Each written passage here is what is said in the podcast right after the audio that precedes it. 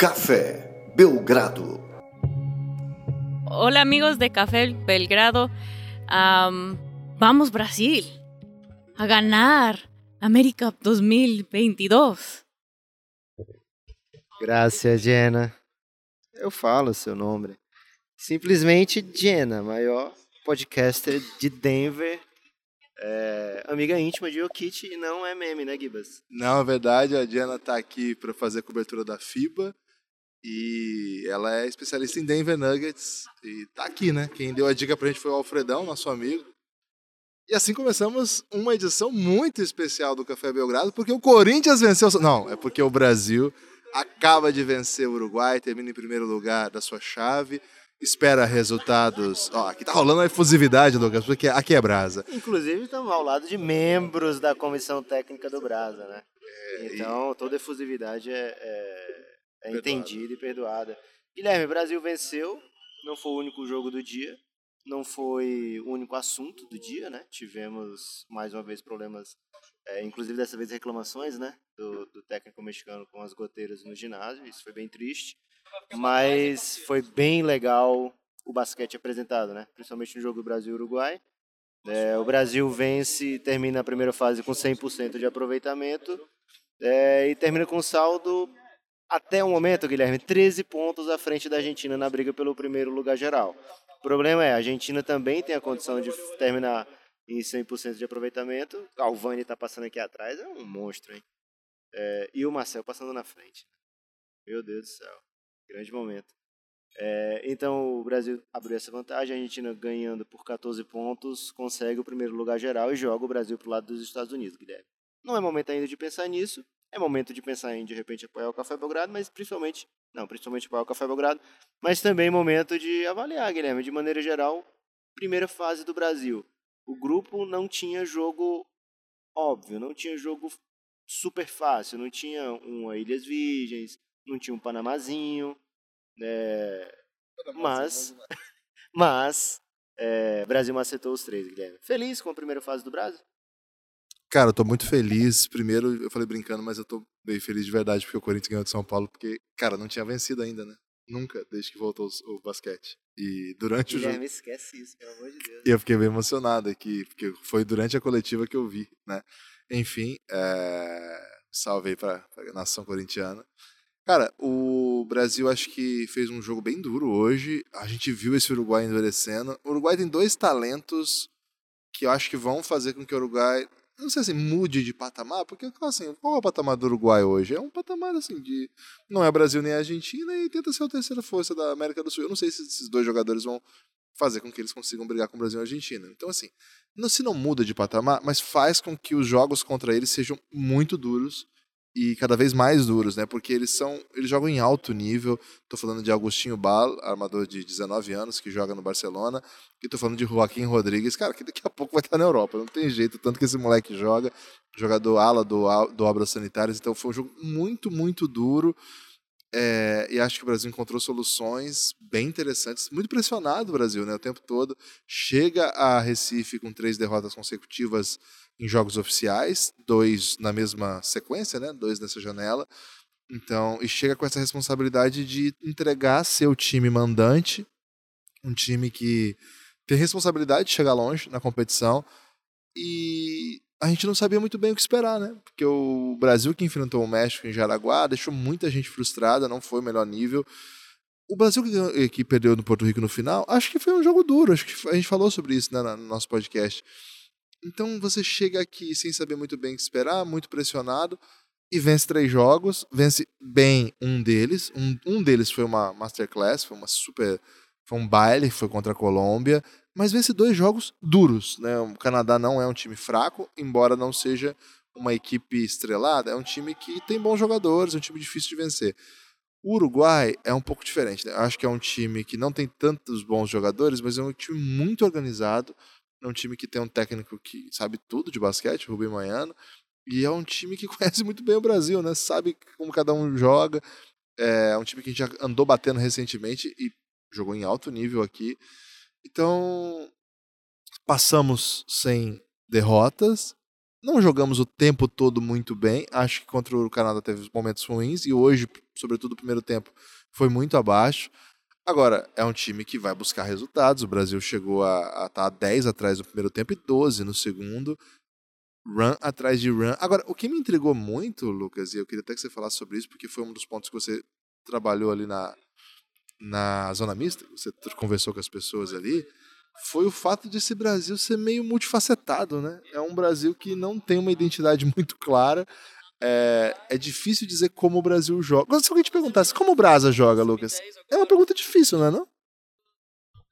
Guilherme, é uma pergunta difícil, mas o Gustavinho também trouxe isso na coletiva, né? E através do que o Gustavinho falou, a gente consegue imaginar, pelo menos assim, se não é o que o Brasil joga o tempo todo, o que o Gustavinho deseja para o Brasil, né?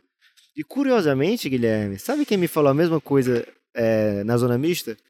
Passando por trás da zona mista, inclusive, Leandro Barbosa, o Leandrinho, ele me falou essa mesma coisa que o Gustavo foi falar na coletiva. O Gustavinho falou, realmente, o primeiro tempo foi abaixo, ele começou a coletiva falando isso, e a defesa não estava bem encaixada, a defesa não estava jogando com as regras bem definidas. Quando ele fala em regras bem definidas, são os acordos que fazem entre os atletas, né? Os ângulos que vão defender, que atletas podem ficar ou não livre, que atleta pode ou não receber em tal zona a bola, e se ele receber, qual tipo de ajuda que vai vir, qual o tipo de cobertura que vai ter, se vai ser sempre um contra um, se vai trocar, se não vai trocar.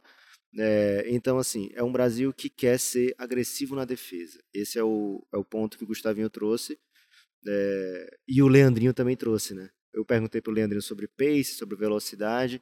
Ele falou, cara, o Brasil tenta jogar isso há bastante tempo, o Rubem Manhano trouxe isso, e a chave é jogar a defesa forte sempre, né? E parece assim, meio comum, meio naturalzão falar isso, né? Não, vamos focar na defesa. Mas faz bastante sentido para o que o Brasil quer ser, viu, Guiba? Você perguntou o que o Brasil é. O Brasil quer ser esse time de transição, que a transição começa porque o time conseguiu evitar a cesta, né? Lógico que dá para jogar rápido tomando cesta, mas você pega o adversário mais desprotegido, você consegue ferir mais o adversário quando você aplica a transição vindo de uma boa defesa, né?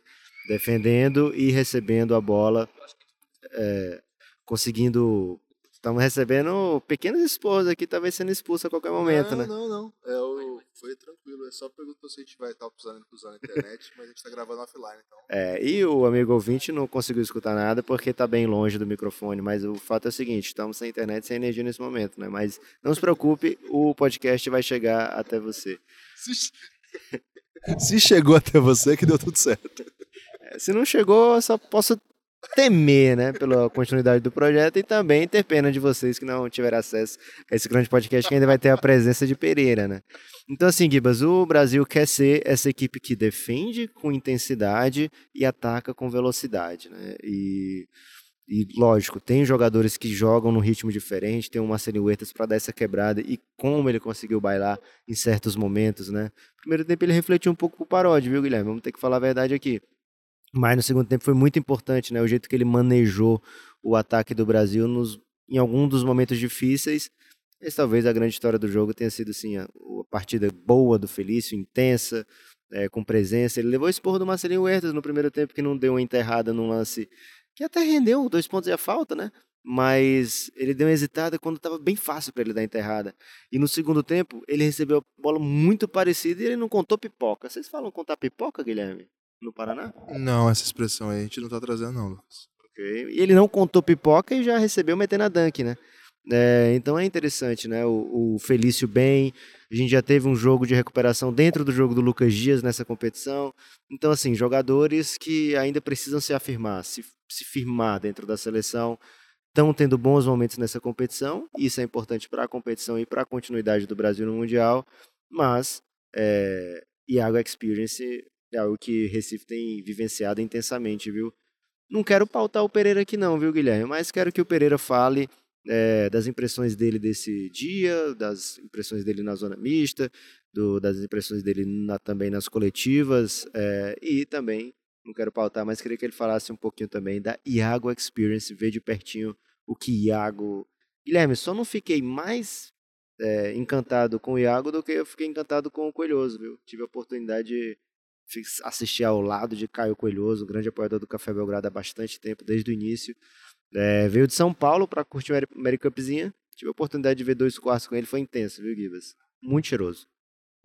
Cara, um salve enorme pro Coelhoso e ao abraçá-lo, abraço todos os nossos apoiadores. Inclusive o Dean, descobri hoje, né? Tava chamando de Jim, mas ele não é Jim, é Dean. Também estava aqui, tive a oportunidade de vê-lo e mandar um salve ao vivo. Cara, o pior é que eu não consegui abraçá-lo, mas ele estava aqui pertinho, né? Ele deu um tchauzinho, eu dei um tchauzinho de volta. Tava aqui tweetando muito, Lucas, e tava tweetando e lancei uma nova aí agora. Tava xingando muito no Twitter, Guilherme? Não, tava suavaço, né? Mas trouxe uma nova aí que, já que a gente não quer pautar o Pereira, né? Não vou pautar o Pereira, mas vou pedir pra ele falar. Além da Iago Experience, Lucas, estou trazendo agora aí a Didi Vibes. Cara, Didi Vibes é um negócio que me pega, hein? Pereira, a palavra é sua, diga coisas belas.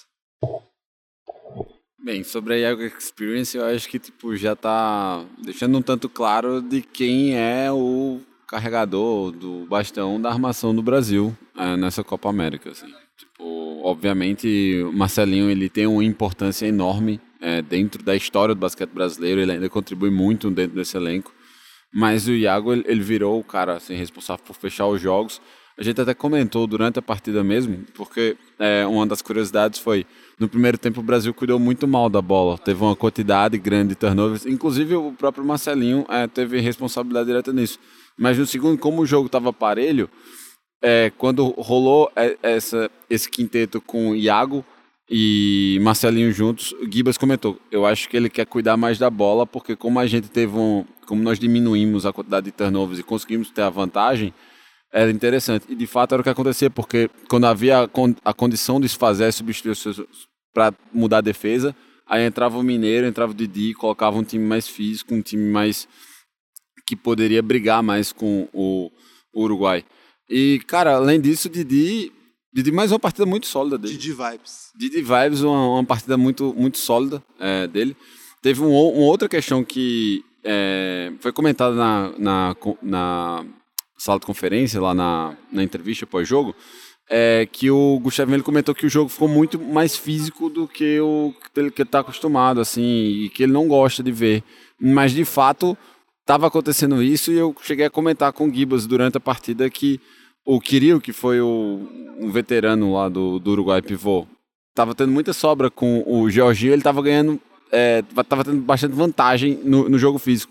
Mas quando foi com o Didi não rolou isso, porque o Didi tipo encarou e acabou rolando até uma cotovelada sem querer, que ele pediu desculpa depois.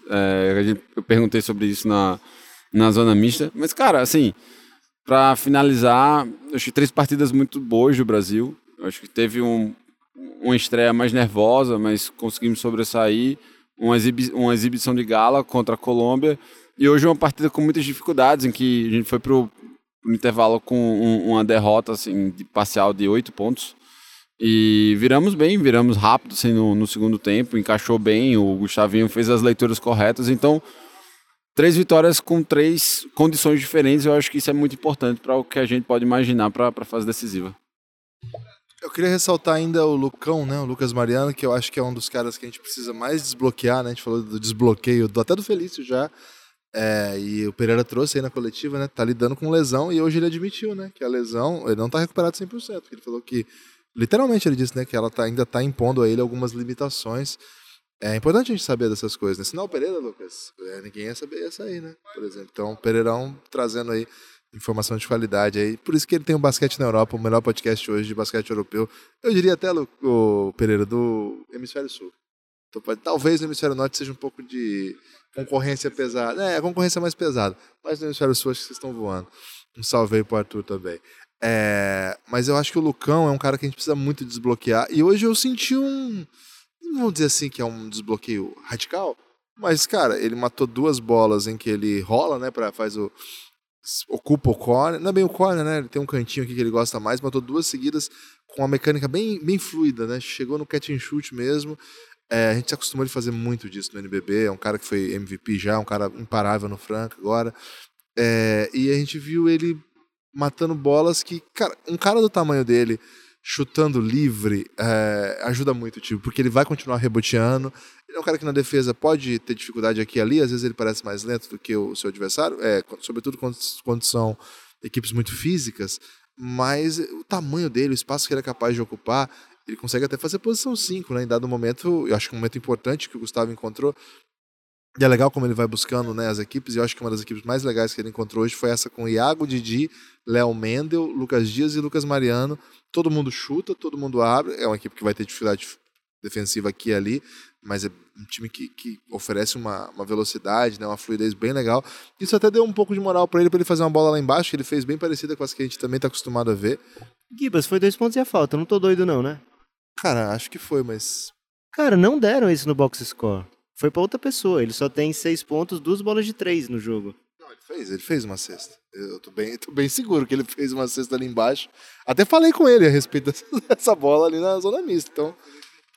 É, você tá olhando o box parcial? É porque aqui pra gente, pra quem tá ouvindo, a gente não tem o... A gente tem também o box score final, mas a gente tá olhando agora nos box parciais que vão chegando durante o jogo. Uma atitude pouco ecológica, mas que ajuda bastante nas análises, né? É, muitas árvores morrem para que as análises sejam melhores, né? Desculpa aí para as árvores. Mas acho que o Lucão é um... Dá para replantar a árvore, Guilherme, não dá para replantar a análise, né? Tem que pensar nisso. Valeu, Salles. Então, o que eu ia dizer aqui? A gente chegou... num momento em que acho que ele foi bem importante ali no jogo também, é um cara que a gente precisa dele. E ele falou uma coisa, Lucas, que assim, é também uma coisa que a gente já ouviu em outras vezes, é bem comum, mas no caso específico dele não me ocorreu, não havia me ocorrido. Por isso que é legal estar aqui, né? Por isso que é legal ir lá para a zona mista, a gente se mistura, a gente ouve as conversas, a gente pergunta coisas que a gente tem dúvida. E ele falou assim, cara, eu jogo no Franca e lá, assim, ele não falou exatamente isso, tem lá no Instagram a resposta na íntegra para quem quiser. Mas ele fala assim, lá a gente no clube, a gente fica com a bola toda hora. Então assim, você vai ganhando confiança, vai ganhando fluidez, você vai entrando no jogo e aí você pega fogo. Na seleção, você tem que estar pronto para a vez que a bola vai chegar. E às vezes ela vai chegar de um jeito só, numa situação específica. E cara, como o modelo que joga o Gustavo, de fato, e eu acho que esse é o modelo correto, né? Não estou aqui reclamando disso não, acho que é assim que tem que ser, a seleção é assim e basquete moderno é isso. Cara, você, às vezes a situação te apresenta 1, 2 vezes, você não vai ter o volume de jogo pra você chutar todas as bolas, a não ser que você seja o Luca, né? Você tem todas as postes de bola na sua mão, o usage não é esse. Então acho que é um ponto que a gente tem que levar um pouco em consideração, sim, pra pensar esse momento do Lucão que a gente tá vendo. É um cara, e aí ele falou, né, tá muito concentrado, ele quer ser útil pra seleção e ele sentiu confiança. Acho que é um cara que pode ajudar muito. Agora, tem uma vibe, até queria saber de você, Lucas, que a gente está aqui na seleção, a gente está acompanhando o dia a dia desse time, a gente fez uma conversa longa com o Gustavo recentemente, então a gente tem conosco uma simpatia já com a seleção que é pré-definida, vamos dizer assim. A gente torce muito, claro, acho que todo mundo torce pelo Brasa, mas mais do que isso, né, a gente quer que dê certo, então, e a gente entende os processos, a gente entende os momentos. E muita gente, Lucas, acha assim, cara, mas ganhar do Uruguai num jogo duro desse, vocês estão falando, foi um grande jogo, foi um bom jogo do Brasil, como assim? O Uruguai a gente ganhava de 20. Cara, a gente tem visto que nessa Copa América, no contexto atual dos elencos, a vida é mais difícil, né, Lucas? Acho que é importante a gente contar um pouco isso também para o nosso ouvinte. Cara, todo mundo que vem aqui vem para competir, né?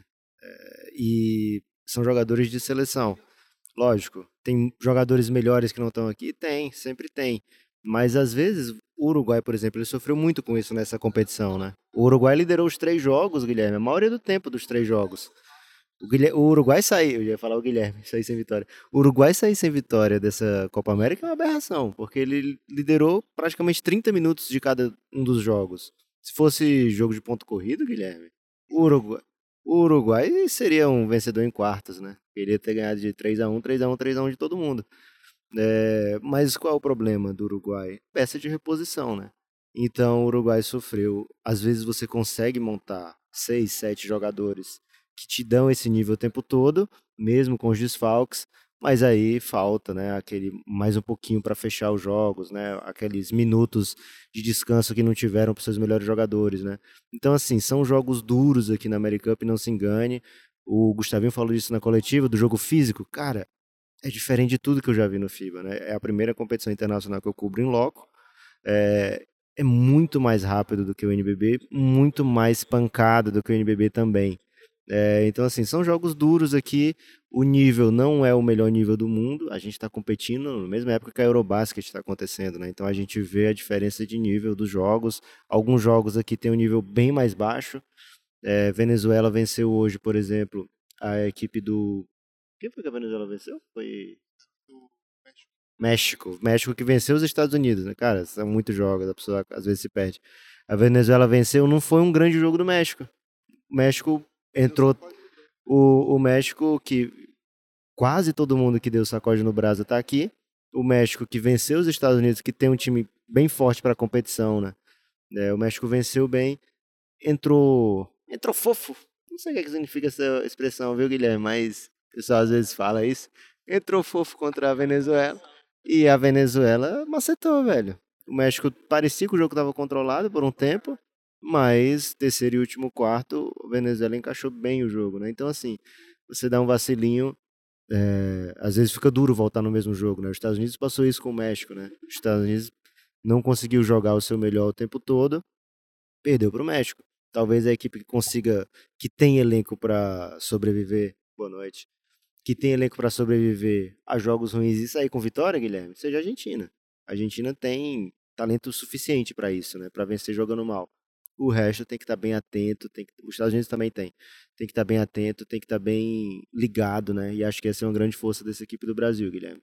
Tem momentos ruins, mas no geral é uma equipe bem ligada, que eu tenho gostado de assistir, viu? Os outros jogos de hoje importam, claro que importam, mas não tanto, né? Porque não teve brasa, o que mais importa são jogos brasa. Quero destacar aqui coletivas bem legais dos Estados Unidos, coletiva bem legal da equipe do Panamá também, com um garoto jovem que pedi para bater foto com ele, né, e com o Flo Melendez. São dois talentos reconhecidos internacionalmente, né? O Machor, né, que é o jovem, vai ser ainda, o Flo Melendez garantiu. Então foi bem interessante isso aí. Tivemos foto também com a Curry, né, Ednisha Curry, técnica das Ilhas Virgens. Você vai trazer aí o furo de reportagem? Vou, claro que vou, né? Esse é meu destaque final que eu já trago agora, né? Primeira técnica mulher a macetar uma coxinha. Primeira técnica mulher de AmeriCup a macetar uma coxinha. Falo porque vi, Guilherme. Falo porque estava vendo ao vivo, acompanhando todo o processo. Perguntou o que era, eu fiquei muito confuso. Achei que coxinha era uma comida internacional, né? Mundial. Tem que ser, velho. Mas não tem fábrica de coxinha mundo afora, hein? Quem tiver aí interesse em montar uma fábrica de coxinha mundo afora, posso fazer podcast aí que divulguem essa marca. Inclusive, tenho contatos internacionais aí, como vocês viram no começo do podcast. Então, foi um dia bem legal de AmeriCup, velho. Foi um dia bem legal. Um salve para a população do Recife que está abraçando, que está defendendo. Recife não é a única cidade com goteira. A gente fica triste que aconteça, porque é um evento que não acontece no Brasil há 38 anos. É um evento grande e a gente está convivendo com isso, né? Teve que ouvir palavras duras do técnico mexicano. Ele falou uma coisa que faz todo sentido, Guilherme. Falam muito das dispensas, mas como é que na competição jogadores que recebem milhões e milhões de salário podem se apresentar, né, e de repente arriscar a sua carreira, né? Arriscar um ano de sua carreira, sei lá, alguns jogos, que seja. Ninguém quer mandar o jogador para a seleção e receber ele machucado, né, Guilherme? Especialmente se são contratos muito caros, né? Então a gente fica triste que isso tenha acontecido aqui. Espero que seja resolvido na sequência do campeonato. Tá chegando quartas de final. E amanhã, último dia da primeira fase, dia de dar uma secadinha básica na Argentina, né? Deixar a Argentina vencer até 12 pontos ali fica legal. O Brasil passaria em primeiro geral, deixava Estados Unidos e Argentina para se enfrentarem numa possível semifinal. E muito questionamento ainda sobre como vai ser as quartas, né? Brasil e Argentina, caso a Argentina vença mesmo amanhã, passam em primeiro e segundo, independente dos placares que a Argentina passa, né? Então a certeza que seria Venezuela e República Dominicana, a não ser que a Argentina dê uma surra histórica na República Dominicana. E aí a Colômbia tem uma chance pequena de entrar. Também bem legal a participação dos colombianos nessa competição. Perderam de maneira bem polêmica para o Canadá. Participações excelentes nas coletivas do técnico Guillermo. E hoje o Etienne, que falou bem também com o Belgradão. Uma sugestão, Guibas. Tá sem nada para fazer no momento? Vai lá no Instagram do Café Belgrado e assiste algumas coletivas, né? Procura as perguntas do Belgradão, toda coletiva tem. Acho que você vai se sentir dentro do clima de AmeriCup, zona mista também. Falei muito, viu, Guilherme? Mas esse é meu destaque final, né? Um salve no coração de todo mundo que tá acompanhando a AmeriCup junto com o Belgradão. E quem está acompanhando junto mesmo, Guilherme, de verdade, viu lá cedo, betezinha na KTO, mais um verdinho pro Belgradão, né? Mais uma vez, apostamos ali Colômbia mais 9,5, que era o handicap, e o Colômbia perdeu por um ponto, e há quem diga que mereceu a vitória, viu, Gibas? É isso, se tem uma bet, faça na KTO, KTO Underline Brasil, a KTO que trouxe o Belgradão para Recife, para fazer essa cobertura histórica. Somos o maior veículo de mídia aqui, posso te dizer. É, se não contar a Globo que transmite, né? Aí não conta, porque aí eles têm repórter, produtor e câmera que já empata com a nossa equipe. E se tiver mais um cara e cabo, man, a gente já perdeu. Mas então, assim, somos, tirando a Globo, o maior aqui, veículo aqui, porque nós emprestamos, pegamos emprestado o Pereira, e vocês estão vendo o brilho que ele tá, né? Lucas, é ele mesmo se intitulou. Maior língua em linha reta, segundo ele, viu, Lucas? Da competição. E o Pereira vai fazer o seu destaque final antes de eu mandar um salve. Pereira, destaque final, diga coisas belas, com cuidado, porque é a última vez que você vai falar hoje. Vou mandar dois destaques finais. Um que na coletiva na zona mista, depois de Estados Unidos, depois de Estados Unidos e Panamá, a gente foi determinado a entrevistar o North School, e isso aconteceu, só que antes passou o Frank Mason e um diabinho falando no meu ouvido, ó, North School, e então eu chamei o Frank Mason, North School, Norris, pode dar umas palavrinhas pro Brasil? E a única coisa que eu posso falar é que eu tenho muita sorte dele não ser o Cyclops ou aquele cara do The Boys, porque senão, do jeito que ele me olhou, eu teria me partido ao meio ali. E o segundo destaque é que, no fim, a gente teve uma oportunidade de tentar rapidamente o Flo Melendez, como o Nepopop contou, e o Flo Melendez, ele virou meu cabo eleitoral para ser um futuro presidente da FIBA das Américas. Então, teve isso. Então, tipo, tô apenas sendo apadrinhado por uma lenda do basquete latino-americano. É isso aí. Teve isso mesmo. A língua do Pedro tá conquistando o país, né? País não, né? A Latinoamérica, né? Não superou ainda os limites da Norte América, mas a Latinoamérica já tá pereirizada. É isso. Queria agradecer a todo mundo que tem ouvido o Belgradão, tem espalhado por aí que ouve o Belgradão. Quero convidá-los a apoiar o Café Belgrado, cafébelgrado.com.br. A partir de R$ 9,00 você tem acesso a todo o conteúdo de áudio que a gente produz. A partir de R$ 20,00 você vem para o nosso Telegram, onde é o melhor grupo, né? Não existe nenhum grupo melhor hoje no Brasil. Até um tempo atrás se chamavam bandas de grupo e aí a gente podia até discutir um pouco, né? Se bem que com a aposentadoria do Skank, nem bandas, nem grupos melhores que o nosso Giannis você vai encontrar. Então faz isso. Se você gosta de conteúdo independente, gosta da ideia, né? De você, por exemplo, estar aqui na Copa América e o maior veículo aí, com exceção da Globo, seja o Belgradão. Se você gosta disso, apoia o Café Belgrado, que é o jeito, viu? É o jeito. Estamos na luta, estamos tumultuando. Muito conteúdo nas redes, né? O Lucas falou aí no Instagram. Twitter também está sempre sendo alimentado. Então espalhe por aí que você ouve o Belgradão, continue dando play aí nos conteúdos e muito obrigado a todo mundo que está sempre fechadão com a gente. Amanhã tem mais, assim encerramos a primeira fase do Brasa, mas a primeira fase ainda não acabou. Essa semana é o seguinte, a gente vai ter nessa terça-feira o fechamento dessa fase, aí dia 7, quarta-feira é feriado, não tem jogo, dia 8, o dia mais, vamos dizer assim, o dia mais intrigante da competição, porque são 4 jogos todos mata-mata. Então vai ser bem legal, né? Bem divertido. E aí nos finais de semana, sexta-feira também não tem competição. E aí sábado e domingo serão os finais, final. E então agora afunilou, né? A palavra é essa, afunilou. Vem com a gente. Belgrado de Ju, era a bela da tarde. Forte abraço.